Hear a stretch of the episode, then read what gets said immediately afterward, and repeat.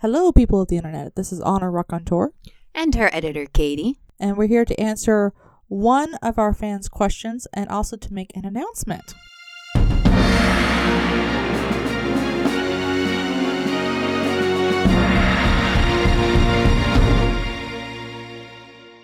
So, our lovely fan asked, How do you make the maps for your books?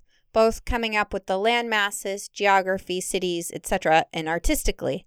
Um, well, artistically would be the easiest part for me to answer, so I'll go for that one first.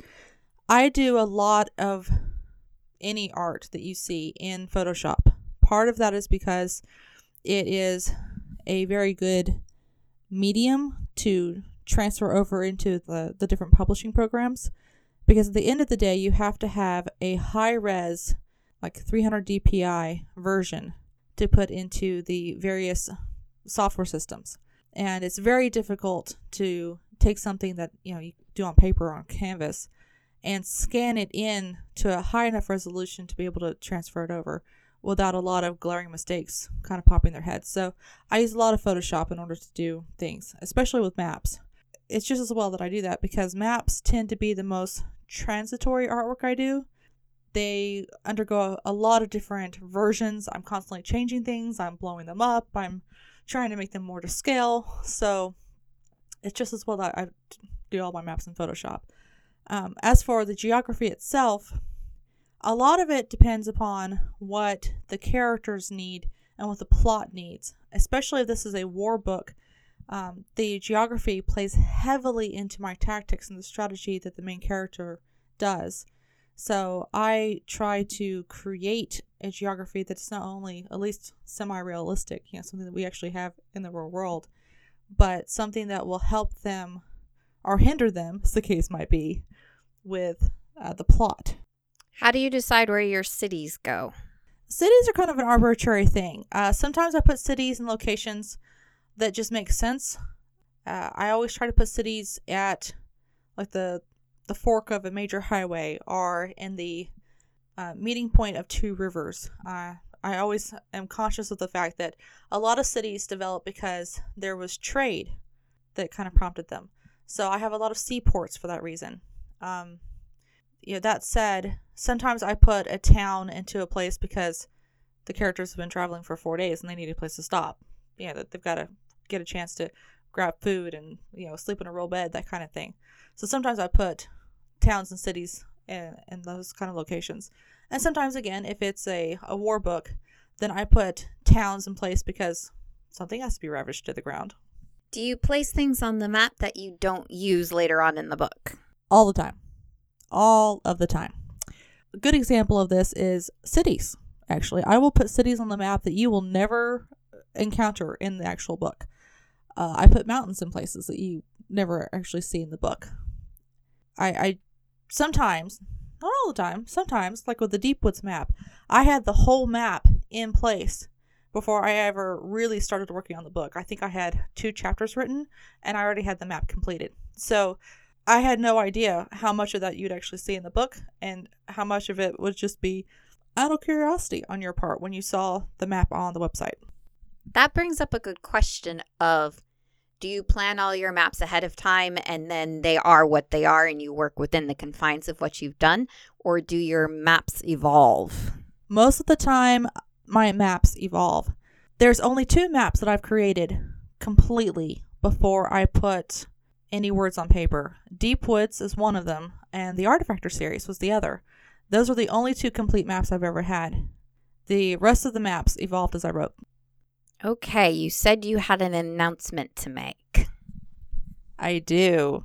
So, some of my long term fans will already know about this, but my new fans will not.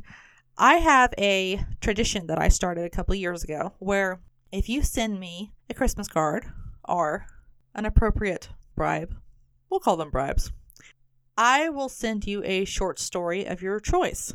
Now, these short stories tend to be anywhere around two to three pages.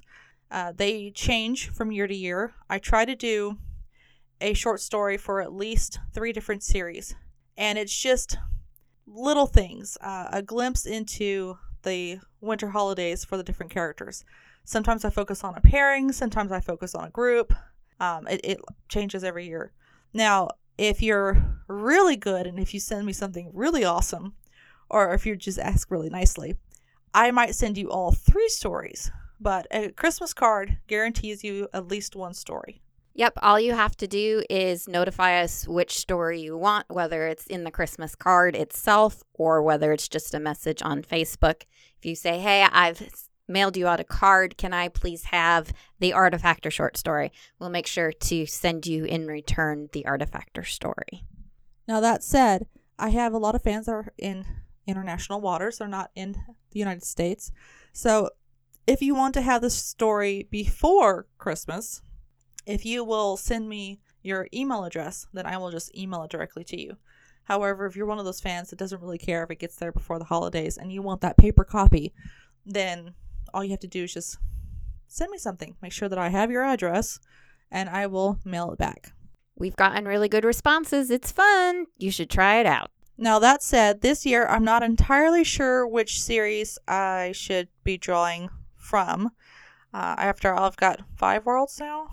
So uh, I'm going to actually be putting up a poll on my website, honorraconteur.com, and I will let the majority win. So you can go in, feel free to pick any any pairing, any world that suits your fancy, and I will take the top three and write something from them. We'll also be offering the possibility of having the stories written from the perspective of a secondary character. So, for example, if you want to look into Ash and Rihanna's relationship from Ash's point of view instead of Rihanna's point of view, we're, we're going to offer that option as well. So, we'll be putting some characters up there as well as some pairing options. So, uh, keep that in mind. If there's something you've always wanted to know from a different character's point of view, now is your chance. I could not have said it better than my editor. So I will be, of course, announcing this again on Facebook, and I will be putting up something shortly on my website so that the voting can begin. But I have a cutoff date of December 10th, I believe, is when I absolutely cannot accept any more, you know, entries in because I have to, of course, have the time to respond to you guys. So try to get your cards and any bribes in before uh, December 10th. Also, if you are intent on sending me some kind of a Christmas snack, I'm all for it, but be aware I cannot have anything with wheat or dairy in it. So if you're going to send me something, make sure to read the labels. You do not want a poisoned author, it delays things greatly. And let me clarify something here a bribe is not necessary. she would just likes bribes, but they are not necessary. A card is all that is required. I say bribes because I get the coolest candy sometimes, and I'm really, really curious what you guys are going to find next. But no, she's correct. Bribe is not necessary. Uh, I just like to hear from my fans, and it's always really fun when I get to you know, the the end of the rush when I see all these different cards from the different countries and from my different fans. It just makes me happy, and happy authors are more productive. So see, it's a win-win situation. Please send her cards. Please. Because I, li- I like a productive author as well. And you will reap the benefits of a productive author. So that is our announcement. Send us Christmas cards. You'll get a short story of your choosing in return. In the meantime, this is Katie. And honor. Wishing you a wonderful Sunday wherever you are in the world.